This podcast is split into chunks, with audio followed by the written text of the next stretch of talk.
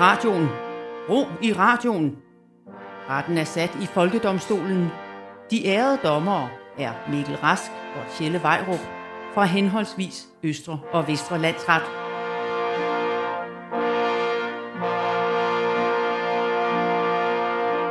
Vær hilset æret dommer Rask. Og vær hilset æret dommer Vejrup, og vær hilset æret lytter af Folkedomstolen på Radio 4. Programmet, hvor vi griber fat om tidens store spørgsmål og tager debatten for jer, øh, så I kan koncentrere jer om de vigtige ting, kære lyttere. Som for eksempel det der badeværelsesgulv. Skal det være klinker eller tarazzo? Mm. Jeg, jeg synes selv, det virker faktisk som et lidt for stort spørgsmål, bare overladet til danskerne. Det burde vi nærmest også debattere for dem, burde vi ikke? Jo, så har jeg lige et spørgsmål også. Øh, ved, ved du, hvad tarazzo er? Vel- velkommen til Folkedomstolen. Folkedomstolen præsenterer sag nummer 1. Terrazzo.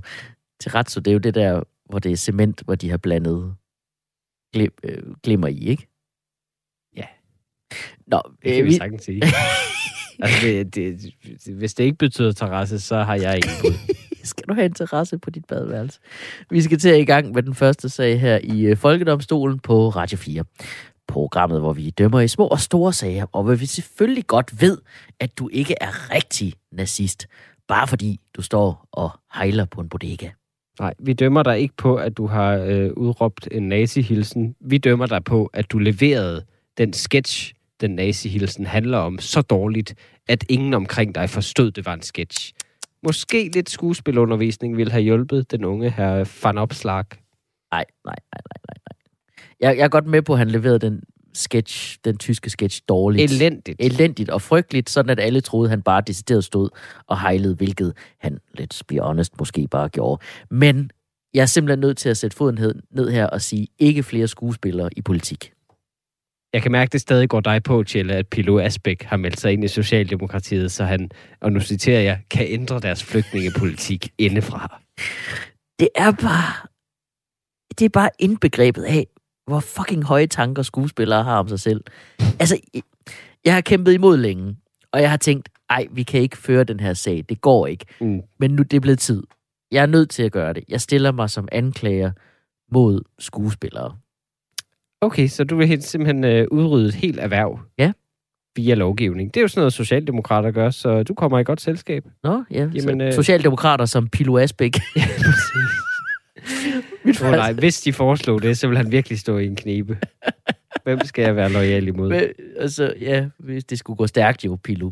Mit erhverv gennem et helt menneske, eller, eller, eller mit øh, ideologiske projekt, som slet ikke er en døgnflue. Mit, mit Twitter-eftermæle.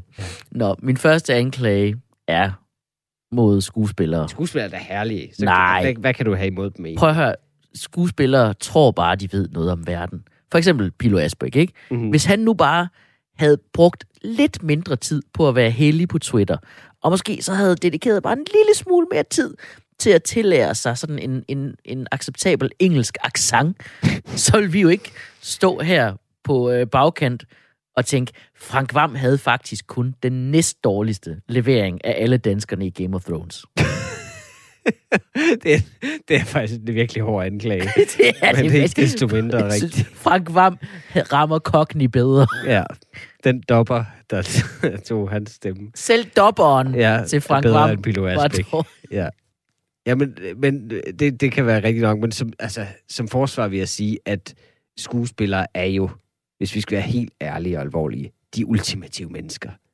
Prøv at tænke på, at de kan skifte personlighed på et splitsekund. Det er ligesom en superkraft. De er jo super mennesker. For eksempel Pilou. Det ene øjeblik, der er han en indineret, venstresnoet forkæmper for de svage på Twitter. Det næste øjeblik, så er han et forkælet overklasseflæb, der går på Twitter for at tude over, at hans bagage er forsinket i en lufthavn. Det gjorde han forleden. Altså, på den måde er skuespillere de modigste nogensinde. De er på mange måder modigere end både brandmænd og læger. For de, de kan jo være både brandmænd og læger i forskellige film, plus at være skuespillere. Men du kan da ikke... Så det trumfer jo alt. Ja, oh, I jo et, wow, han kan skifte personlighed på et splitsekund. Ja. Hvilket jo, altså... Det er altså vildt. det, det er da ikke Så vildt. ked af det. Oh, så er han vred. Oh, så er han, så er han, så er han liderlig. Det, altså, det er jo fantastisk. Det er da ikke... Fantastisk at se det. Det er da bare Erik Høgh Andersen fra Dansk Folkeparti, der bare skifter mellem at være hy- hygge, hygge, hygge Frans, og så bare bulrende, øh, skrigende racist. Prøv at, de, de, det er også det der med, hvorfor, skal, hvorfor er det, at, at det altid skal snakkes om, om en skuespillers mod? Mm-hmm. De behø, en skuespiller behøver sgu da ikke oh, at være modig. Det skal de altså. Nej, prøv at høre, en skuespiller skal bare kunne spille en nogenlunde overbevisende Ibsen, ikke? Det det det jo Jamen, det kan de da også. Det kunne. kan de jo også. Det kan de jo både, både det og være modige og sige ting i interviews, som er rigtig, rigtig modige om flygtningepolitik. Er der, altså, er der noget, de ikke kan, kunne man spørge. Og jeg tror, svaret er nej. de kan i hvert fald først ikke tænke deres egne tanker. Det er da også derfor, det er også derfor at alle de der Ibsens skuespil øh, er, så, er så simpelt skrevet. Har du hørt ordene, der er i dem? Altså, det er jo virkelig bare, hej, nå, der var, der var du, hej med dig. Ja, og det er jo fordi, at skuespillere er for dumme. Ah, jeg tror, det er publikum, der er for dumme Oh, til at forstå alt det, skuespiller i virkeligheden ville kunne, hvis det var. okay. Det, du, nu begynder du at lyde totalt prætentiøs, og det er det næste, jeg vil anklage. Det er det der med, hvor prætentiøse skuespillere er omkring deres kunst. Altså, Jo, jamen prøv at, en ting er, at, at de, de har så høje tanker om den kunst, som de udøver, at de stille og roligt begynder sådan at få en idé om, hvis jeg kan det her, så kan jeg jo så meget andet. Ja, og så begynder de sådan at også. sammenligne sig De selv kan, med alt, de, andre. kan jo være, de kan jo være en rolle, så det betyder, at de kan udfylde alle jobfunktioner. Ja, de kan spille en rolle, men de, de, de kan jo spille en rolle, men Det de kan jo ikke samme. være det. Det er jo det samme. Nej, men det er jo derfor, det er derfor man altid ser skuespillere, der prøver andre ting. Det, det de gør, er, at de, at de spiller en rolle. Du ser Johnny Depp, så skal Johnny Depp lige være rockmusiker. Hvorfor? Jamen, han har kigget sig selv i spejlet og tænkt, hvem, hvem er det? Gud, så er det... Jeg er Jeg, må, jeg må forvejen- være rockmusiker. Jeg er i forvejen alkoholiker. jeg er, for, Den jeg rolle mestrer jeg allerede, og jeg har en guitar. Jeg er fuld. Hvorfor jeg har perler på armene. Ja, ja. Jeg må være rockmusiker. Og så går han op, og så spiller han en rolle som rockmusiker. Men han er ikke rockmusiker. Det er jo derfor, han for fanden ikke har succes om det. Og, og det er også det samme, man ser i Danmark. Når der er så mange stand øh, ko, øh, undskyld, øh, skuespillere, som tror, at de kan være komikere. Du ved, man, vi, mm. vi, er så nogen, der bliver inviteret med til Zulu Comedy Gala hvert øh, eneste år, og, øh, og det er øh, lyder muligvis som øh, om vi har opnået en, en særlig ære her i vores øh, i vores branche, at vi er så heldige at få lov til at blive inviteret med. Jeg ja, tror, jeg tror det er en straf. Jeg tror, jeg tror seriøst, det er en straf, fordi vi bliver aldrig bedt om at optræde på scenen. Vi bliver bedt om at sætte os i publikum og kigge op på scenen, hvor der kommer nogle skuespillere ind for at lave comedy. Så er det fucking hvert eneste år. Ja, det er så er det lige nok. Anders V. Bertelsen og Troels Lyby, der har været på YouTube og fundet en eller anden pis øh, ting, hvor de har lykra på, og så siger de, vi har noget comedy, doi, doi, doi, doi, og så står de der med deres døde fucking ansigter. Og, og kan, kan, du, oh, Okay. kan du huske Okay, dengang. Lærke, kan du huske dengang Lærke Vinter skulle lave stand-up? Åh. Hende fra Normale Weise, Ja. der bare havde sagt, stand-up, det er jo altså, det er så dårligt, det er så dårligt, så det kan Ja. jeg godt. Og så Ja. gik hun op og Ja. døde på sin røv. Ja, men... Og Jamen, det nød jeg. Okay, comedy er svært, bevares, men skuespil er ekstremt svært. Altså, tænk, prøv at tænke på alle de valg, man skal tage som skuespiller i en scene. Hvis for eksempel en replik i et manus, den er, øh, hvis replikken er, jeg vil skilles, Bente. Bente, jeg vil skilles. Så skal du som skuespiller bruge din teknik og erfaring til at finde ud af, skal det sige sådan her, jeg vil skilles, Bente. Eller sådan her, jeg vil skilles, Bente. det, er- det er nogle mikro små valg, du skal tage hele tiden, skal du vælge. Så selvfølgelig kan du lave komik. Altså, det, og, altså selv, selvfølgelig kan de det. det. Det, de gør, er jo også, at de får nogle underbetalte, desperate komikere til at skrive en masse ordspil, og så tjener de lige til et ekstra sommerhus på deres turné. Altså, det, det, det, det er et system, der fungerer. Ja. Okay, men Forresten tror jeg, Sofie Linde kommer med et nyt sceneshow snart. F, det bliver godt. Men prøv at høre, hvis skuespillere er så kunstneriske. Hvorfor siger de så ja til at være med i alle reklamer? Alle reklamer. Mads Mikkelsen, der cykler afsted med en Carlsberg i hånden og kigger ind i kameraet. Idiot i øvrigt. Og, og så, trods hvor mange millioner man ved, Carlsberg giver ham, så kan han kun lige svinge sig op til at kalde det probably verdens bedste øl. Det er jo deres slogan, Tjelle. Og det er jo i øvrigt, det er jo som forsvar, vil jeg sige, research, den rolle der. Det er research til hans rolle i Druk 2, som helt klart kommer. Altså, prøv at tænk, tænk, tænk omvendt, at han er jo så dygtig til at spille underspillet fuld, at han kan cykle, imens han kører en øl. og ingen er sure over det, selvom han ikke engang har hjelm på. Okay. Min næste anklage mod skuespillere er, de er ikke særlig dygtige. Jeg synes virkelig ikke, der er særlig mange skuespillere, der er særlig dygtige. Fordi at, at i dansk skuespil, der, der havde vi i en 10-årig periode en frygtelig pest, der ramte alle danske film, som var det her underspil. Hvor man i mange, mange, mange år havde haft det her store danske revy-overspil med Dirk Passer. Og så blev det ligesom erstattet af de her Anders V. Bertelsen-typerne, ikke? Dem der, der kom ind og lavede det der underspil. Det der, hvor det handler om, at du skal gøre dit ansigt fuldstændig lamt, så du ikke har en eneste følelse tilbage. Okay, og så, og så, så kommer der nogen ind og siger, har du set, prøv at se det her billede af en mand, der er blevet halshugget, og så er han blevet kørt igennem en kødhakker. Og så kigger han på billedet, øh, det har jeg godt set, ham kender jeg ikke, det rører mig overhovedet ikke. Jeg skal lige reparere den her bil. Det er jo fordi, han er... Det er fordi, han spiller en følelsesmæssigt afstumpet type. Det er jo skuespil, det er jo realisme. Der er jo ikke nogen, der spiller så stort de i virkeligheden. Åh oh, jo, vent, vent, lige, vent lige et øjeblik. Det er der faktisk. Det er dig. Det, du er bare sur, fordi Hvad? du ikke får et fod indenfor i skuespilbranchen, fordi du overspiller i alle videoer, du laver, Det gør jeg ikke! og, og tv-ting, du medvirker i. Det gør jeg ikke! Jo, det gør du. Det gør jeg ikke! Det gør du, Tjelle. Det gør jeg ikke! Du overspiller. Jeg overspiller ikke, Mikkel. Det gør du. Mikkel! Mikkel! Så er du ud! Tjelle, jeg kan ikke det her mere. Okay, det bliver ASMR, det her, kan jeg mærke. okay, min... Har du flere anklager? Ja. Okay, de skuespillere, de, de, de, de gør jo ikke noget selv. De lukrerer jo bare på andres arbejde. De får alt fokusen. Men det er jo manu- manuskriptforfatterne, der bestemmer, om, om du har en god film eller ej. Okay, som forsvar for skuespillere vil jeg sige, alle kan jo skrive en film, mens man sidder derhjemme i underbukser. Men hvor mange, hvor mange tjælle tør at sidde i underbukser på et filmsæt til en scene, hvor man skal have underbukser på bare, og sidde der og fryse med stive brystvorter og vente på at få næste scene at vide fra den manusforfatter, der har idéerne, mens det eneste, man har til at underholde sig, det er gratis snacks og alles opmærksomhed. Det kræver altså jernhård disciplin, ikke at falde i søvn der. Okay, men så method acting. Ja, Altså method acting, det der, hvor du skal kunne leve Det er det ind fineste. i rollen Det er for det at fineste, kunne spille det. fineste altså, er det fineste. Nej, hvis du er nødt til at løbe maratoner for at kunne spille en, der, spiller, der løber maratoner, så er det fordi, du ikke kan spille skuespil.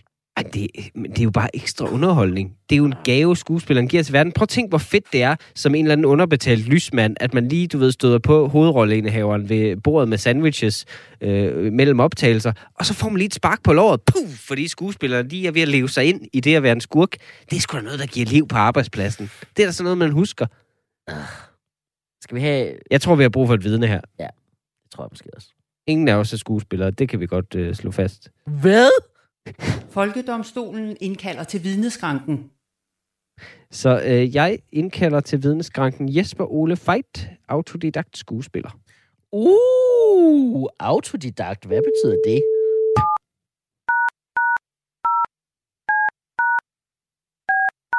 Du kan ikke engang kalde det selvlært. Det skal være autodidakt. Det er så fint.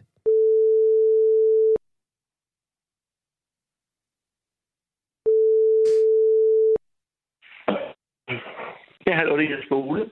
Goddag Jesper Ole Feit Andersen. Det er Mikkel Rask fra Folkedomstolen på Radio 4. Ja, goddag, Mikkel. Goddag. Øh, Du er indkaldt som vidne, Jesper, i Folkedomstolen i sagen Folket mod skuespillere, som vi er ved at køre her Ja. i radioen, øh, hvor jeg er forsvarer, øh, kan jeg lige berolige dig med at sige. Nå, det er godt at høre, Mikkel. Så jeg vil lige stille dig nogle spørgsmål, mange tak. Til at starte med, kan du bekræfte, at du er skuespiller? Ja. Det er du. Øh, hvor længe har du... Det, var- altså, jeg kan godt gøre det med lidt mere svung, Ja, det kunne du, oh, kunne du gøre det? Kunne du prøve at gøre det sådan virkelig Jeg entusiastisk? kan bekræfte, Åh, at jeg er en skuespiller. Åh, Altså, det, den, er, den brænder altså igennem. Ja. ja, tak. Hvor længe har du arbejdet som øh, skuespiller? Jeg tror, jeg har arbejdet professionelt cirka de sidste 11 år, men jeg har jo... Altså, siden jeg droppede tanken om at være kranfører, da jeg var fire år gammel, så tror jeg altid, at den har, at den har ligget og spillet i maven på mig. Den her trang til at ja. øh, performe og, øh, og, hvad hedder det, sætte mig selv til skue, som man siger. Det synes jeg, det synes jeg er fascinerende, også fordi det er jo... Hvis, hvis, hvis, på den måde spiller man jo en rolle. Du har jo skulle spille en rolle som en, der ikke kan blive kranfører lige siden dengang. Holde tårerne tilbage. Altså, det er jo, det er jo Det så er- flot skuespil. Tak skal du have. Og det er, og det, og det er, det er hårdt at have, den, øh, at have en drøm taget væk fra en.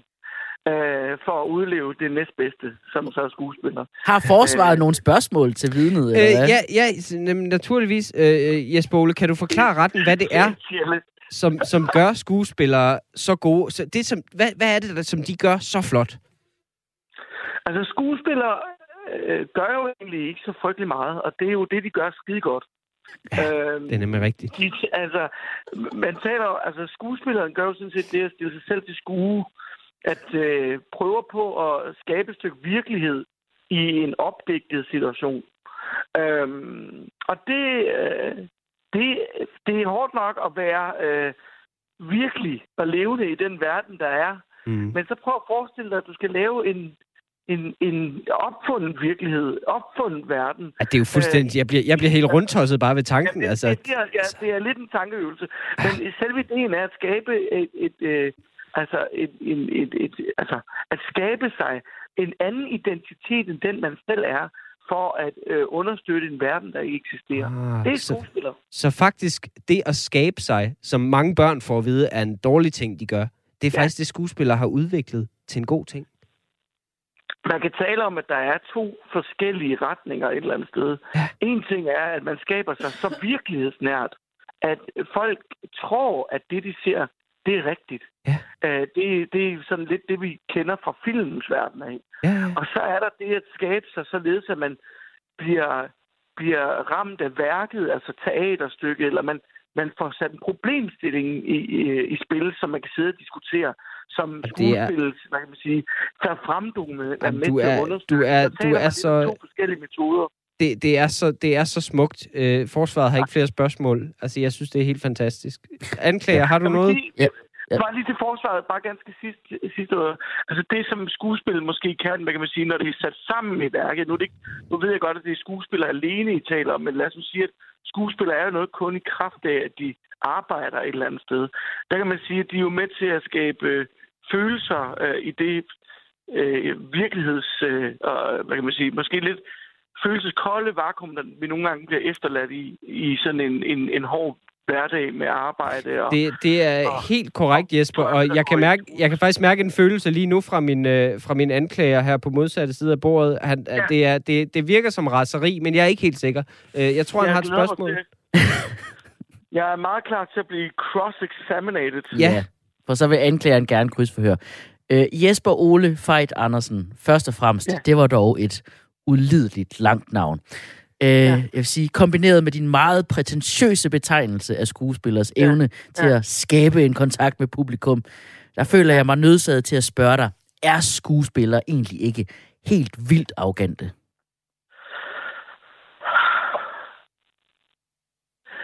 Jo, det ved jeg ikke. Det ved jeg ikke. Jo, nej, nogle af dem måske. Øhm, Tjelle, prøv at altså, det er hvad du der. har Der er jo, der er, altså, hvad, hvad, hvad, tænker du på, når du siger arrogant? Jamen, altså som om I, I sådan, det er bare sådan, I glider lidt let over det hele, og sådan... Og sådan. Jo, jo. I har, har, I, I Jo, har, der, har I der noget at jo, slås jo. med, eller hvad? Altså, jeg vil sige, det første, for det første, så det med, øh, det du sagde til at starte med, med at mit navn det er langt, det har jeg jo ikke noget med at gøre. Det er jo mine forældre. Og, og det, den sande historie er, at i og med at mine forældre, jeg kommer fra sådan et forholdsvis trangegård, så det, de havde ikke ret mange penge. Tjelle. Men det, som er gratis, når man får et barn, det er, at man kan give dem mange navne. Så de valgte, at, at jeg fik, øh, jeg blev opkaldt efter øh, øh, noget familie i Tyskland, og så min familie herhjemme i Danmark også. Øhm, og det var gratis, fordi vi så ikke, det så ikke ud til, at jeg skulle vokse op i velstand på nogen måde. Og så, øh, Men altså, du har da, du har da god velstand nu, ikke?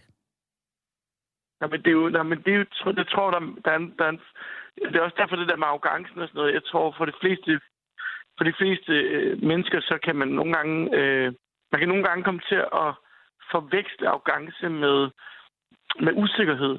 Altså, for de fleste skuespillers vedkommende, så lever de jo i usikkerhed. Usikkerhed i, øh, hvorvidt de får deres næste lønseddel. Usikkerhed i, omkring kulturen overhovedet bliver understøttet. Øh, lad os sige, at den er noget værd øh, hvis det stod til mange, så ville det jo være ren rentalisme i det her land, altså at, at, at kunsten skulle være på markedsvilkår. Så tror jeg, at de færreste ville have noget, altså så ville kunsten nok gå bankerot, for at sige det mildt. Mm. Øh, så det med penge er der ikke rigtig noget af. Nej. Rigtigt. Okay, Altså, det, prøv at, sådan fra hånd til mund. Ja. Øhm, det er jeg sgu ked af at høre, Jesper. Er, er du okay? mm, det, ja, eller Tjelle, kan du ikke høre, at du har gjort manden ked af det? Altså, helt Nej, ærligt, han kan knap nok det- snakke. Tælle, tælle, det, det er bare... Det er ikke fordi, at du gør mig ked af det, men det er fordi, du sætter faktisk lidt... Øh, du sætter det bare lidt på spidsen, fordi at, at det er tit det, der kommer til at ske. Du har ramt, er usikker. du har ramt lige ind i mandens til- smerte. Altså, prøv, han, han, han er fuldstændig, fuldstændig nøgen, smertefyldt menneske lige nu. Altså, Tjelle, altså, har du ingen skrubler overhovedet? Det, Altså- jeg synes, vi er nødt til at stoppe det her, helt ærligt. Jes- Jesper, Ole, er du okay? Nej, det er skuespil. Hvad? Det er bare en Nej, rolle. det er ikke rigtigt. Det er et eksempel på... Det er ikke jeg rigtigt. som skuespiller. Det er rigtigt. Ej, for helvede! Altså, Det er, prøv lige at se. det er lige hensat til noget der, ikke? Hold kæft, jeg var fuldstændig... Jeg var helt ramt. Altså, jeg sad og græd. Er det rigtigt? Sådan. Den er, den er Ja. kraftet ved. Den nailer du altså. Jamen, så tag da den fucking robot eller et eller andet. Nå, vi siger tak til vidnet. Tusind tak, Jesper. Det var en sand fornøjelse og en ære. Ja, Ja, ja. men det var en stor fornøjelse at tale med dig, Mikkel. Og Tjelle, uh, tusind tak for alle de gode spørgsmål. Jeg er faktisk... Uh, ja, for at sige det... Jeg vil gerne sige, at jeg er stor fan af begge to. Tak. Var tak det også skuespil? Nej, det er rigtigt. Okay, ja. Tak til Det vidnet. skal jeg lige spille skuespil over for dem nu. Åh. Hej, hej. Når vi ses. Hej, hej. Hej. Okay, jeg synes, jeg, jeg er om muligt bare blevet endnu mere overbevist om min sag lige nu. Okay, så kom med en dom. Okay, jeg kommer sgu med en dom nu. 10 kendes for ret. For at slippe af med prætentiøse skuespillere, skal alle roller fra nu af kun besættes af personer med sindslidelser, øh, øh, der gør, at de selv tror, de er den person. Så må man ligesom lave en film om Napoleon, hvis det er sådan en person, man kan finde. Hvis jeg lige kom til at lyde lidt nedladende over for mennesker med sindslidelser, så var det jo et bare en karakter, jeg går og arbejder på. Perfekt undskyldning. Nemlig. Folkedomstolen præsenterer sag nummer 2. Ja, og du lytter til Folkedomstolen på Radio 4. Mit navn er Tjelle Vejrup. Med mig er Mikkel Rask, og vi er dommer over mere eller mindre aktuelle sager på folkets vegne. Og du har næste sag med, dommer Rask. Ja, som de fleste nok ved, er der lige nu en voldsom krise i gang, involverende separatister, øh, udbrydergrupper og et potentielt blodbad. Øhm, og jeg taler naturligvis om øh, situationen i Dansk Det- Folkeparti. Ah, ja. Nej, øh, det er nej Ukraine selvfølgelig. Øh, Rusland har for nylig øh, anerkendt to områder i Ukraine med store pro-russiske befolkninger som selvstændige, og derfor har de nu, øh, russerne altså ifølge sig selv, ret til at hjælpe, skråstreg invadere og annektere de her områder på sigt. Jeg var ellers klar til at snakke DF. Det var du. Altså, jeg, jeg er så træt af alt den fløjekrig. Altså, det var meget nemmere dengang, man vidste, at alle racister bare var i samme parti, ikke? Det, er Altså, det var. DF, det var racisterne. Nu er det D, nu er racisterne, de er i DF, og øh, nye borgerlige, konservative, socialdemokratiet, løsgængere, altså, de er fandme over det hele. Men det er faktisk min pointe i den her sag, jeg vil føre. Min anklage mod faktisk hele Østeuropa generelt, ikke kun Ukraine. Stop nu med at kæmpe imod Rusland.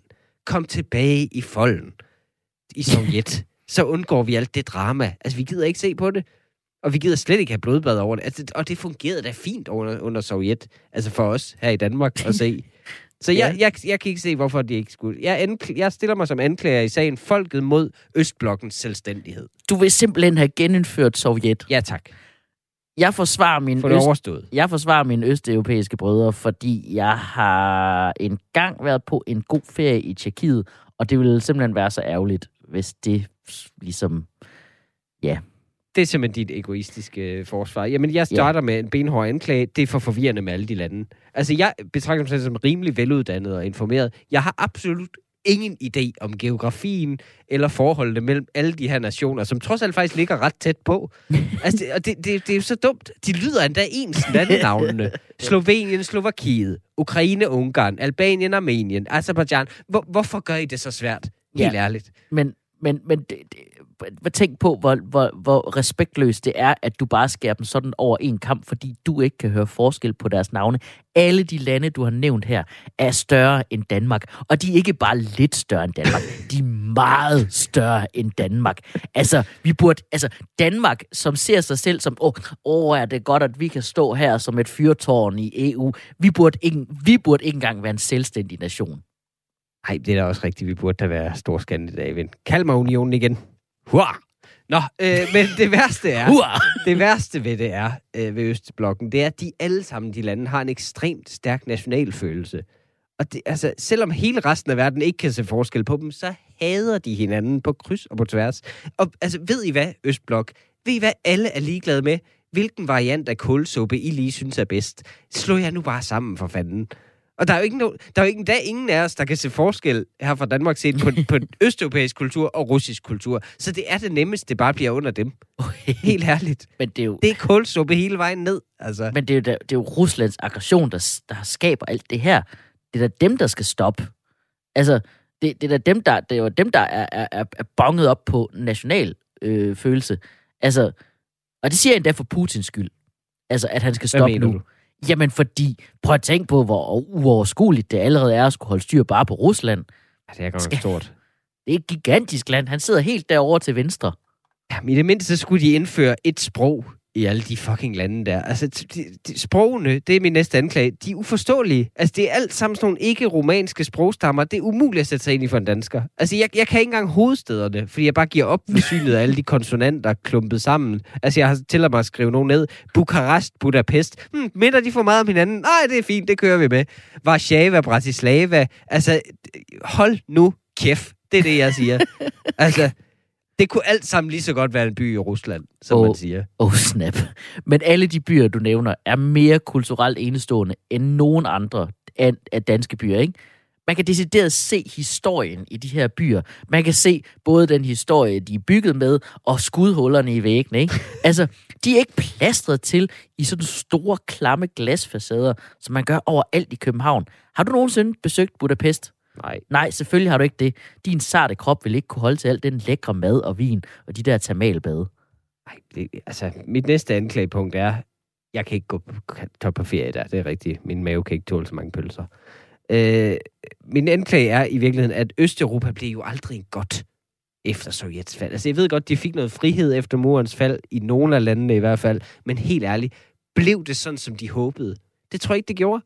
Altså, så måske var det bedre at gå tilbage til dengang, man kunne give russerne ansvaret for alt det dårlige, der skete i et land. Og så pisser det ned igen. Det er også Kremls skyld. Øh, ja, det pisser ned, når Kreml styrer, styrer det hele. Det pisser ned med radioaktivt affald, fordi Sovjet er lige med kold krig og atomvåben. Ja, okay, men de østeuropæiske lande i sig selv, når de får lov til bare at være sig selv, så bliver de bare højere ekstremister. Det, der er så meget fucking højere ekstremisme i den del af Europa. Altså, det er et af de sidste steder i verden, Østeuropa, hvor hvide mennesker ikke er blevet gode til at skjule, hvor racistiske de er. altså, vi snakker åbenlyse neonazier. Ikke bare lidt hyggehejlige vennerslag på vinstue. Toga vinstue, vin- og nazistue, Ja. hedder det. Okay, okay, jeg kan godt høre det. Du, du, du synes ikke, at de har fået udnyttet den Nej, frihed, sgu. de fik ordentligt. Og det har du ret i. De fik frihed, og går det godt? Nej, det gør det Nej, ikke. det gør Men de skal sgu da have tid til at lære det. De har haft 30 år til det. Det lyder måske som meget, men det er fandme ikke meget, når man tænker på, hvad de har skulle gå igennem indtil da. Det svarer lidt til, altså hvis du vil opgive på dem allerede nu, det svarer lidt til at gå hen til ham, ne- neandertaleren, der opdagede, hvordan man lavede ild, og så bare sige, prøv høre, sorry, du har ikke opfundet induktionskomfuret endnu. Så væk med ilden, og så er det bare tilbage til at spise alt din mad rå. Prøv at høre, vi er nødt til at votere. Kan vi ikke lige nævne én ting? Præsidenten for Ukraine er tidligere komiker. Ja. Altså, det, det er jo ikke seriøst. Det ved vi begge to godt er en dårlig idé. Altså, vi kender os selv og vores kollegaer. Med al respekt, jeg vil ikke sætte Dan Andersen guitarshow til at stå i spidsen for et land, der skal forsvare sig mod den russiske hær. Især ikke nu efter at have set ham i stjerner i trøjen. Okay, jeg har bare et forsvar til det. Hvorfor siger man så, at humor er afvæbnende? okay, okay. Er du klar til at votere? Ja, det er jeg. Måske kunne vi bare gøre det lidt mere overskueligt, Ja. og så bare altså, slå endnu flere ting sammen. Bare lave alle kontinenter til et land. Et mm. land per kontinent. Så ja. kan man også med ro i sjælen, det, det er Europa, det er Asien, bum. Så kan man også med ro i sjælen generalisere på Afrika som et sted, som vi er vant til at gøre. Nå, så Afrika-sangen, Ja. hvor Thomas Helmi siger, at Afrika er et land, Ja. bliver lige pludselig korrekt. Den bliver okay igen. Okay, jeg synes faktisk, jeg, jeg kan godt lide ideen om at gøre det mere overskueligt. Men hvordan kan vi så tage hensyn til alle særkenderne? Altså, sær, altså alle byer har jo for eksempel deres eget særkende. Det er jo derfor, at man kan sidde i ikast og, og være sur på dem fra Brande. det er rigtigt. Så det, det, altså, det er vi også bare nødt Det til er at rigtigt. Ja. Det, det, så, jo, fint, så går vi Så den jeg, vej. jeg er med på at afskaffe noget, og ja, Ja, okay. det er fint. Jeg har en dom. 10 kendes for ret. Vi afskaffer lande. Bum. Yes. Så er Østeuropa væk, og så går vi tilbage til bystater. Så kan, så bliver der også, så kan der godt være krig imellem dem, men så bliver det ikke så voldsomt. Så bliver det 10 fyre, der slås lidt på en parkeringsplads om noget territorie, som er Ja. ja. parkeringspladsen. Fuck, hvor fedt, mand. Det byzantinske rige tilbage, mand. Du lytter stadig til Folkedomstolen på Radio 4, hvor vi gør os til dommer over sager og trends, der fylder i netop dit liv. Ja, og domstolene skal jo arbejde hurtigt for, at sager ikke hober sig op. Det skal vi også her i Folkedomstolen, så her er en række lynhurtige domme. Folkedomstolen præsenterer Lynjustits. Den norske stjerneskakspiller Magnus Carlsen, øh, også kendt som Kongen af Chok, hævder, at et stort nederlag i en turnering skyldtes covid-19 senfølger. Folkedomstolen tildeler ham derfor som trøstepræmie en guldmedalje til VM i elendige undskyldninger. Hvad er det, han, hvad er det for nogle set, at, at, at, at han havde en Han åndenød? hævder, han hævder, at han så syner på Okay, brættet. Det kan Og godt slet ikke vidste, hvad der foregik, og bare gættede. Så han har jo bare for en gang skyld prøvet, hvordan det er for alle andre at spille skak. Jeg tænkte bare, det kunne også være sjovt, hvis han ligesom ikke havde lungekapaciteten til at spille skak længere. Nej, det, det, det er simpelthen det at løfte brikken, der er for tungt. Ja, han er død med skak. Apropos ja. tunge ting. Øh, en 227 kilo tung sortbjørn efterlyses i USA, What? efter den er brudt ind i over 40 huse og har stjålet pizza, is og andre madvarer. Folkedomstolen i Danmark frifinder bjørnen, da den tydeligvis for det første bliver targetet, fordi den er sort, øh, og for det andet er påvirket af medier. Det er ikke dens eget ansvar. Den er påvirket af medier, hvor bjørne fremstilles som madtyve. Præcis. Det er der, den har fået ideen. Specifikt den klassiske tegnefilmsbjørn Yogi Bear, Mm. Som stjæler fra Park Ranger. Det er også sjovt, at det er en sort bjørn, som I lige Jamen er præcis, efter, var. præcis, ja. Uh, er det en sort... Ja. Ja, ja. Der er ikke nogen, de, de skyder ikke nogen hvide isbjørn. Nej, nej, nej, nej, nej, nej, nej, nej. De har æresplads i zoologisk have. Folkedomstolen finder, at bjørnen bør tildeles sit eget hus. Det, øh, det skal jo sige, i Københavns zoologiske have bliver den brune bjørn smidt ud. Klart. Det gør den nu. Så Ja. det kan man lige tænke over. Folkedomstolen afgør, at den her bjørn bør tildeles sit eget hus og gratis voldleveringer, så den kan blive sluset ud i samfundet på en fornuftig måde, hvor den godt kan lide at bo i et hus. Mm. Samt en erstatning for fatshaming, Mm. da alle artikler om det nævner dens vægt Ja. ja. som en rigtig stor faktor. Den skal sluses ud, af, ud i samfundet ved at, og ind i samfundet. Ja. Jeg, jeg, jeg, jeg tænker lidt, at de danske ulve, hvis de altså, pot, altså, øh, overtog den øh, taktik egentlig med bare at bryde ind og så stjæle junk food, så tror jeg, at danskerne vil acceptere dem. De vil faktisk blive relaterbare lige pludselig. Hold kæft, de der ulvemand. De kan jo godt lide elsker Edgar. flæskesteg. Coop vil forbyde børn og unge under 18 at købe alkohol i virksomhedens butikker. Folkedomstolen finder Coop skyldige i at være for blødsødende. Forbuddet burde også gælde alle over 18, der stadig køber Kaptajn Morgan og cola. altså det kombinationen Ja. Er forbudt. Det må du ikke. Ja. En 27-årig tiltalt for hacking har forklaret retten i Herning, at han er, citat, afhængig af at hacke. Folkedomstolen, han havde jo et skjult det for sin kæreste. Folkedomstolen godkender det forsvar 100%. Det er præcis sådan, vi også har det med chokoladecroissanter. Alt kan jo være en afhængighed, hvis man bliver fanget i det af sin kæreste. Ja. Fodboldlegenden Michael Laudrup mener ikke, at Champions League-finalen som planlagt skal spilles i Rusland på grund af Ukraine-konflikten. Det samme mener den inden for politik, politik slet ikke legendariske Jakob Ellemann Jensen. Folkedomstolen dømmer, at finalen i stedet skal spilles på Stilling fodboldanlæg lige nede ved Krakkesvej og Vieringsvej. Det er politisk neutral grund, i og med, at jeg ikke engang ved, hvem der er borgmester her i kommunen. Ecuadors præsident vil nu benåde 5.000 fanger for at få mere plads i landets fængsler. Øh, Folkedomstolen godkender hermed ideen også til dansk brug og foreslår, at man starter med at løslade alle bandemedlemmerne, da det er dem, der presser kriminalforsorgen mest. Øh, samtidig anbefaler vi at lovliggøre drab, tyveri og simpel vold, da det virkelig vil forbedre kriminalitetsstatistikkerne og lette politiets overarbejdsbyrde. Ja, man Win, skal, win, win, win, win. ja, ja, man skal sgu ikke kæmpe sig af en god statistik. Og apropos en god statistik. De danske coronadødstal er lige nu omstridt verden over, efter at øh, vi har øh, hævet på sanktion eller lempet på ah, øh, restriktionerne herhjemme. I ved, hvad jeg mener. Øh, spørgsmålet, dør folk med eller af corona, spørges der. Folkedomstolen forbyder danske medier at gengive den debat. Nu hygger vi os lige sådan. Prøv at høre, jeg var i byen i lørdags. Jeg blev godt nok syg, men det var fandme hyggeligt. Ja, det skal vi ikke spolere. En større flok Dansk Folkeparti-medlemmer har meldt sig ud og angiver som grund, at Pia Kærsgaard har talt hårdt og nedladende til dem. Folkedomstolen dømmer Pia Kærsgaard til at erstatte de mennesker for svige og smerte på sjælen, og tilføjer, at øh, det er godt, hun aldrig har talt sådan til andre grupper af mennesker. Ja, puha. Jeg kunne godt lige bruge, at Jesper Ole lige kom ind og gispede over det. Folkedomstolen præsenterer sag nummer 3. Ja, du lytter til Folkedomstolen på Radio 4, programmet, hvor vi fælder dom over ting og dingeling og sund soldater på danskernes vegne. Mit navn er Tjelle Vejrup. Med mig har jeg min meddommer Mikkel Rask, og du har endnu en anklage til domstolen. Det har jeg, og den er faktisk personlig med mig som offer for en forbrydelse. What? Øh, jeg står i mit køkken, uskyldig, i forgårs, øh, skal til at skænke mig selv et dejligt glas Cabernet Sauvignon fra boks. øh, men da, da jeg tager fat... Okay, det er glas nummer tre fra den boks. øh, men hvem tæller, når det er boks? Da jeg tager fat i førnævnte boks, så vælter den stabel af kogebøger, der står op af boksen, Ja. og rammer mit vinglas, der bliver smadret mod gulvet. Ja. Så det, Jeg er rasende. du stiller dig som anklager mod alkoholisme. Nej, øh, jeg vil anklage kogebøger. Nå. Altså, fordi det gik op for mig lige der, da de væltede de kogebøger, at de har stået på den hylde der i tre år nu. Og jeg har ikke What? engang rørt dem før nu. Første gang, de har bevæget sig væk fra den plads, det var for at ødelægge min hverdagsbrænder. Og det er også strengt. Altså, de er jo komplet overflødige i kogebøger, så jeg stiller mig som anklager i sagen folket mod kogebøger. jeg vil så agere... og for vin. Okay. Jeg, jeg er også for vin, øh, og jeg vil også agere forsvar, for jeg vil gerne selv lave en kogebog en dag, tænker jeg. Sådan en østjyske fristelser med tjellevej op, og så, du ved, mig, der ligger ja, sådan... Ja, det er, bare, det er bare 50 billeder af dig, der holder leverpostejsmadder med forskellige toppings. Ja, mens jeg ligger nøgen på et, et bjørneskinstæppe.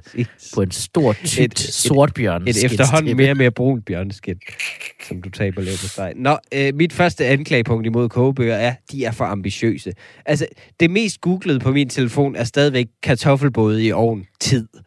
Altså, det, det er stadig det, jeg er mest i tvivl om. Jeg er ikke nået til det ambitionsniveau at lave en kogebogsopskrift. Vi spiser jo det samme altid. Der er ikke nogen, der har det overskud. Jeg hævder, og det, det siger med 100% overbevisning i stemmen, der er ikke nogen joke i det her. 99,9% af alle opskrifter i alle kogebøger er aldrig så meget som blevet prøvet. Okay. Det vil jeg godt påstå. Men det er jo, det er jo altså, de, i mindste har de der ambitioner, ikke? Det er jo, det er jo hele ideen med Kobe, er, at de skal give dig mindre værd, og så skal du blive inspireret, og så skal du fortsætte dit liv som normalt. Der er ingen, der har kræfterne til at leve efter kogebøger. Det er kun sådan en... Øh, Ja, ja, de skal bare få dig til at have det dårligt med dig selv. okay. Jamen, øh, det gør de. Mission accomplished, fordi øh, min næste anklagepunkt er, de lyver jo. Tidsangivelserne deri er for det første løgn. Let mad på 30 minutter? Nej, nej, det er det ikke. Let mad på 15 minutter? Ja, hvis du har en tidsmaskine. Altså, baseret på, det er baseret på, at du har en køkkenassistent, der har preppet alle madvarer for dig, og du altid, øh, altså, altid ved, hvor dit decilitermål er. Det står, aldrig, det står aldrig i en del af opskriften. Brug en halv time på at finde ud af, du- om du har mel. altså, og, og at der er rent i dit køkken, og du er i stand til at multitask. Du ved, rør lige banæsen, mens du udbener fisken med den anden hånd, og så folder du lige filodejen med din øjenlåg. Altså, det, det er absurd. Jeg, jeg er med på, at tidsangivelserne ikke er til at overholde som almindeligt menneske. Men det er fordi, du prøver at følge dem. Du prøver at leve i kokkeår.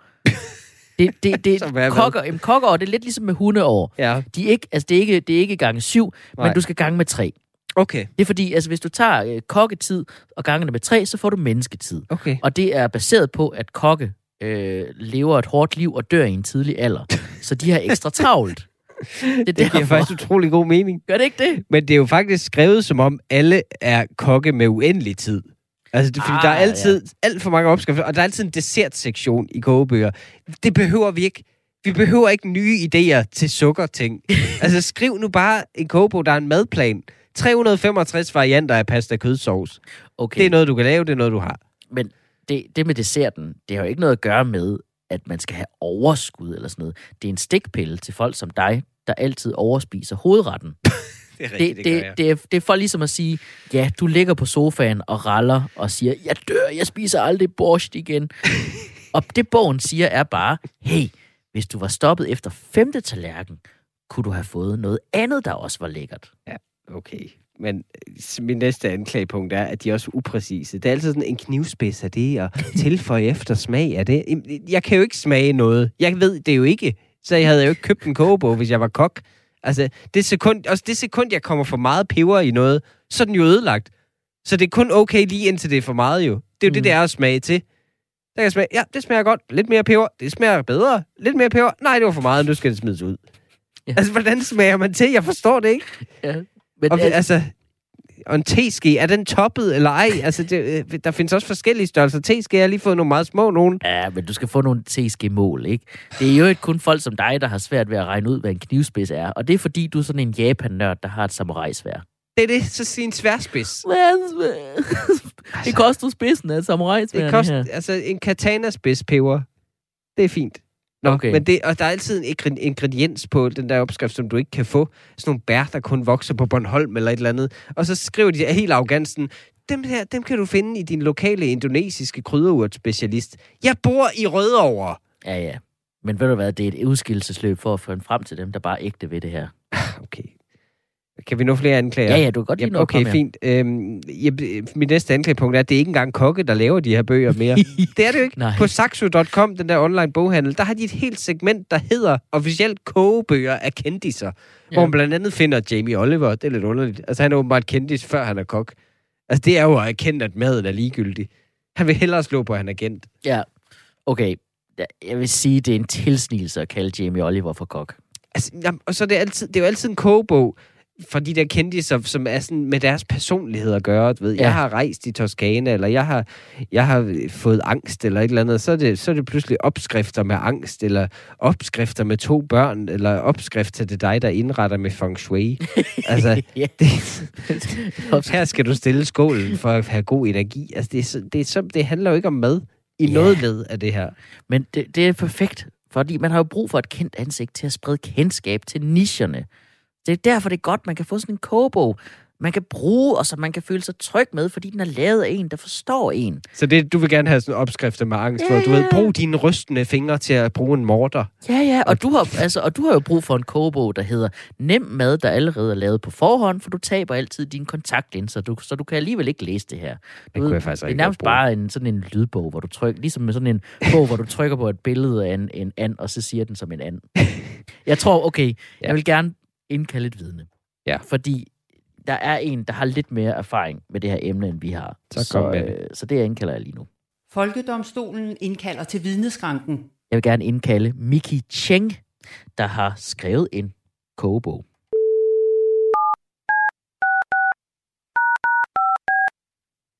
Det ham lige trykket, ja, jeg fik lige trykket hans nummer med lidt sas, Ja, det er faktisk rigtigt. og det er ham fra Bagdysten, ja. Det er min. Hej Miki Cheng, det er Tjelle Vejrup fra Folkedomstolen på Radio 4. Goddag, goddag. Goddag, goddag. Miki Cheng, du er indkaldt som vidne i sagen Folket mod kogebøger, da du jo har udgivet en kogebog. Er det korrekt? Ja. Ja. Kan du fortælle, hvad den hed og hvad den handlede om? Jamen, øh, kogebogen, den hedder Mikkels Kager, og det er en, øh, en, kagekog, øh, en kagekogebog med opskrifter med en masse kager i. Ja, det er godt. Og ved du hvad, som forsvar af kogebøger, så synes jeg allerede, det lyder rigtig dejligt. Øh, var, det, var det noget, du altid havde drømt om, at få lov at lave en kogebog? Mm, mm nej, jo, nej, jo, jo, et eller andet sted, måske, måske lidt. Øhm, nu, øh, nu, nu deltager jo jeg jo i, i bagdysten, og så, og så pludselig, så, øh, så kom jeg jo langt, og, og så kunne man da godt lige få lov til at drømme lidt om at lave sådan en lille kogebog der. Ja, Øh, ja, så det ville man jo gerne. Og det er jo lidt romantisk med, med tanken om, at ens ansigt er på en bog, der er på alle landets biblioteker i hele landet. lige præcis. Lige ved siden af en stor dejlig kage. Hvad er det, der er så dejligt ved, ved kogebøger?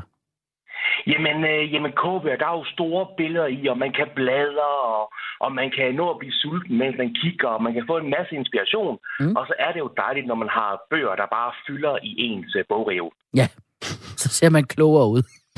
Ja, Og så er der også, altså, du ved, man, øh, anklageren har også nævnt det her med, at man kan have en iPad eller et eller andet, ikke? Men, men, men der, der er bogen jo bedre, er den ikke? Jo, det ja, nej, jo. Jo. Altså, altså der, er jo, der er jo noget nostalgisk ved at have en bog. Øh, og, og, og det gode ved at have en bog, det er jo, at hvis man gør noget snavset, så er det jo bog, man gør snavset, og ikke iPad'en. Der er ikke nogen, der har lyst til at komme dig på iPad'en. Det er jo ikke så lækkert. Nej, lige præcis. En diepad. En iPad. Ja, præcis. Nå, prøv at høre. Øh, forsvaret tørrer en øh, nostalgisk glædestår væk fra kinden og har ikke flere spørgsmål. Godt. Så vil jeg gerne øh, krydsforhøre som anklager af kogebøger. Hej Miki, det er Mikkel Rask her. Hej.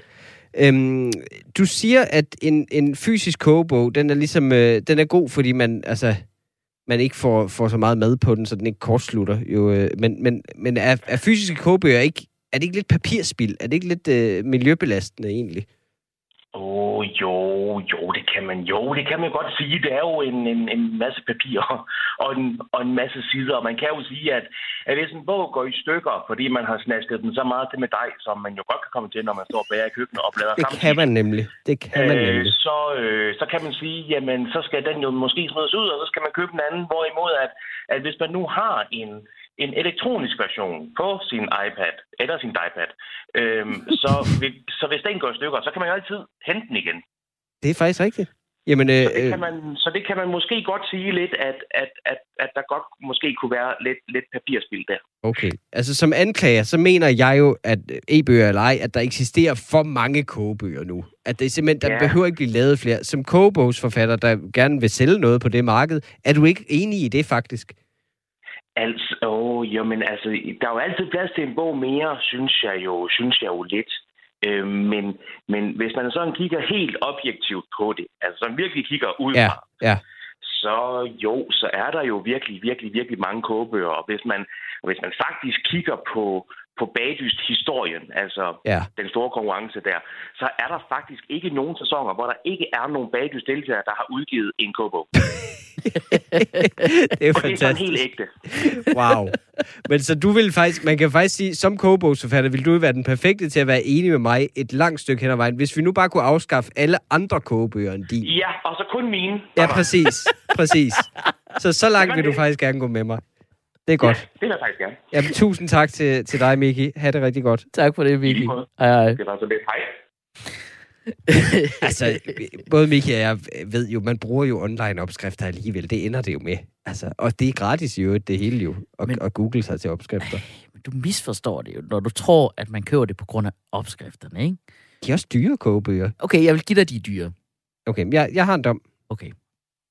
10 kendes for ret. I stedet for at bruge 400 kroner på en kogebog, så dømmer Folkedomstolen, at man i stedet skal kunne hyre Nikolaj Kirk i 20 minutter til at komme ud selv, fysisk, personligt, og lave en af de her ting. Så kan vi se, hvor nemt det er. Og så kan vi også lige få testet de der tidsangivelser, Nikolaj. Oha. Det tror jeg sgu ikke, han kan få snøvet sig sammen held og lykke med at skaffe nyretapper i Rødovre Fakta. Folkedomstolen præsenterer sag nummer 4. Ja, du har tændt for Folkedomstolen på Radio 4 i en uge, hvor danskerne pludselig debatterer husstandsomdelte reklamer. Det er simpelthen det store, det store issue, der bliver Ja, diskuteret. lige pludselig så snakker vi om husstandsomdelte reklamer. Og der må jeg sige, når det kommer til husstandsomdelte reklamer, der har jeg det bare ligesom klistermærket på min postkasse. Du mener selvfølgelig det klistermærke, hvor der er din familie er tegnet som Minions fra Grusomme mig-filmserien. Nej, ikke det. Nå, så det er klistermærke, hvor I har et billede af en rottweiler, og her vogter jeg, selvom I slet ikke har en hund. Fucking hell. Nej. Jeg har, jeg har det ligesom reklamer nej tak-mærket. Så hvordan har du det? Okay, nu skal du høre. Jeg har det sådan her. Reklamer? Nej tak. Jamen, så har jeg det vel sådan reklamer. Jo, tak. Min første anklage mod de her husstandsomdelte reklamer er, det er klima- og ressourcespil. Den Du har bare stjålet mit argument fra kagesagen. Muligvis, men det var et godt argument. Fordi den største CO2-udleder, det, den glemte du, er transport. Og reklamer, de her reklamer, er jo nærmest ren transport. Men hov, Siger du det ikke? Det, øh, er det ikke noget med, at det er børn, der deler dem ud Jo, med deres jo, trækvogn? jo, jo, jo, nej, det er nej, det. er er det super nemlig miljøvenligt. Nej, det er nemlig ikke børn, der deler dem ud med deres trækvogn. Det er nemlig altid deres forældre, der ender med at Ah. gøre det i deres bil, imens de angry vredes ryger tusind cigaretter ud af vinduet. Okay, som forsvar vil jeg sige, jeg har personligt været reklameomdeler, og det job reddede mit liv. Altså, jeg, jeg boede på landet, det var som barn, og ja, der var 5 kilometer mellem husene, så lønnen dækkede ikke engang min fars benzinforbrug, når han kørte mig rundt, men stadigvæk. Det var et af de sidste jobs. Det er et af de sidste jobs, man kan have i Danmark, hvor du ikke skal kunne noget som helst andet end at være i live. Altså, jeg regner stadig med, at det er det eneste, jeg kan gå tilbage til, hvis stand-up ikke øh, dur Okay, på lang sigt. Men her er noget, jeg hader ved de der reklamer. Jeg hader, hvorfor at de fylder min postkasse op. De bare altså, kigger, og man kommer gående ikke, og man bare står og kigger ned i en postkasse, der har stået åben, fordi den er proppet til randen reklamer, så nu er alt derinde blevet vådt og blevet til en eller anden, altså en eller anden papmaché-masse. Hvorfor skal de proppe så meget? Jamen, hvad skulle der ellers være i din postkasse, Jelle? Altså, hvor mange ja. personlige breve får du hver uge fra en rig onkel i kolonierne? altså, Flere end du tror. Vi plejer at klare den over Messenger. Så lad os, altså, lad os få dem afskaffet, ikke? Så kan vi nemlig også få afskaffet postkassen. Du har nemlig ret. nej, det gør Postkassen har kun det, Det ene formål. Postkassen er jo komplet ubrugelig. Det er, det er jo egentlig bare et hvert hus, der skal have et, et, et sit eget skilt, der bare står og reklamerer og siger, hey, hey drenge, hvis I mangler noget at sprænge i luften nytårsaften, hvad så med den her uddaterede blikdåse? Wank, wank. Jamen, prøv, jeg, jeg synes, det er så hyggeligt at se den der reklamestak og tage den ind hver eneste dag. Det er sådan en lille tradition. Ligesom at bede sit fader vor. Det er bare ikke til Gud, men til kapitalismen. Så man lige, får man lige en lille reminder, hvad det er for et samfund, vi bor i. Det er rart. Men okay, prøv at høre. Har du flere anklager? jamen et af argumenterne for at beholde reklamerne er, at, at lokalaviserne faktisk vil dø, hvis ikke at de kunne blive omdelt ja, sammen med du, reklamerne. du vil slå lokalaviserne ihjel. Ja, lige præcis. Selvfølgelig vil jeg da det. Lokalaviser er lort. De eksisterer jo kun okay. Fordi, at nogen har lavet det smarte smuthul, at de da bare bliver omdelt sammen med reklamerne. Og så kan man sælge annonceplads, for vi udkommer jo faktisk i alle hjem i hele kommunen. Vil du ikke have dine annoncer set i alle hjem i hele kommunen? Og så vil jeg bare lige tilføje noget her. Det, man bliver da Nej. set meget. Ja, det gør prøv at man. tænke, hvor mange gange folk kigger ned i deres skraldespand på en dag, Men hvor den der lokalavis ender. der vil jeg gerne lige understrege, det er ikke altid godt, når noget findes i alle hjem i kommunen. Prøv lige at spørge Køge Kommune, dengang alle deres borgere i 2007 fik Roskilde syge på grund af fejl i byens rensningsanlæg. Var det, var det også lidt, hold kæft, det er godt det her. Det Hus- er, det er alle, det er husstandsomdelt Roskilde sky. Det, det er husstandsomdelt diarré, det her. Altså, okay, men lokalaviser er det de eneste aviser, der stadig burde findes. Prøv at tænke, hvor sindssygt det er. Folk ved alt muligt om Ukraine, men du ved ikke, hvem der er borgmester i din egen kommune. altså, øh, det har vi fået slået fast jo. Det, ja, hvad fanden Altså, er man ved jo ingenting om, hvad der sker omkring, lige omkring en om hjørnet. Man ved ikke, hvem der har dyrket en stor roe, hvis man ikke har læst lokalavisen, eller, eller hvornår der er julestue og konebytte i samme event. Altså, det, du ved ikke, hvad der sker. Ah, men det er, jo, det er jo netop det, du nævner, ikke? Det er jo ikke rigtig journalistik. Det er jo ikke rigtig journalistik. Det, jeg, jeg er uddannet journalist, og på journalistuddannelsen, der er noget af det første, man lærer, er, at man ikke skal gøre som lo, på lokalaviserne. Fordi det, noget af det første, man lærer er bare, her er en masse øh, overskrifter, du ikke må lave. Øh, Ja. her er for eksempel den der, fra XX til XX, du ved. Fra, hvis du er i Galten, så er det fra Galten til X-Factor. Fra, fra Ry til Stor øh, landbrug. Fra, fra, fra, fra, fra Grænsted til fra Grænsted til et rigtigt arbejde. Du ved, det er fordi, der ikke Du er må, nogen... slet ikke, du må slet ikke skrive overskriften fra Toga Vinstue til, til pressen. Nej, lige præcis. Men det var for, der var i det mindste en konflikt. Det var fordi, der ikke er nogen konflikter i lokal journalistik. Så du er nødt til bare at, at sige, Nå, men her er et menneske, der har flyttet sig. Og det er der jo ingen af os, der gør. Så lad os da skrive en artikel om det. Okay, men lokalaviser holder da hjernen i gang. Det gør de da. Altså, det er da, det er da, det er da, det er da en slags krydsord, man får gratis, hvor man lige kan prøve at sidde og finde en artikel. Bruge lang tid på at finde den imellem reklamer for helt identiske frisørsalonger. Det synes jeg da er fint. Altså, Øh. hvorfor, hvorfor, vil du, hvorfor er du imod det? Jamen, jeg forstår bare ikke, hvorfor vi skal holde liv i noget, der er så gammeldags som reklamer på print. Altså, de eneste, der stadig ikke kan finde tilbud på nettet, det er de danskere, der ikke engang kan se reklamerne længere. Ej, men det er jo nostalgisk. Det er jo nostalgisk, og det er altså ikke kun for, for gamle mennesker. For eksempel, altså, Prøv at, kan du ikke huske reklamer, hvordan det var ens redning i 90'erne som barn? Det var jo det eneste, sådan nogle undertøjsreklamer fra Salling for eksempel. Det var jo det eneste, man havde at onanere til, for at sige det lige ud. Ja, slok i Det er altså sket rigtig mange gange. Ja, Okay, så altså det... nogle gange var der kun altså, mandundertøj, så må man, så må man bruge det. Altså, altså, du nævner lige præcis de to typer, der bliver blinde. Gamle mennesker og onanister. er det virkelig dem, vi vil læfle for? Prøv at vi er nødt til at votere. Jamen, øh, altså, jeg synes, at, at dræbe reklamer og lokalaviser, papirreklamer, det er i forvejen, det er nogen, der er svage. Det er de svageste del af reklamebranchen. Ja. Det er lidt som at dræbe den svageste i flokken. Det er det usympatisk, synes jeg. Men det er også de mest trælse, for de fysiske. Prøv jeg skal jo decideret bære reklamerne fra postkassen ind på køkkenbordet, hvor de så ligger og fylder i en uge, før jeg bærer dem stadig uåbnet ud i papcontaineren. De skal i papircontaineren til. Ja, ja, whatever. Men jeg synes jo til gengæld, at alle andre reklamer skal afskaffes. For de her, de er jo de nemmeste at skippe.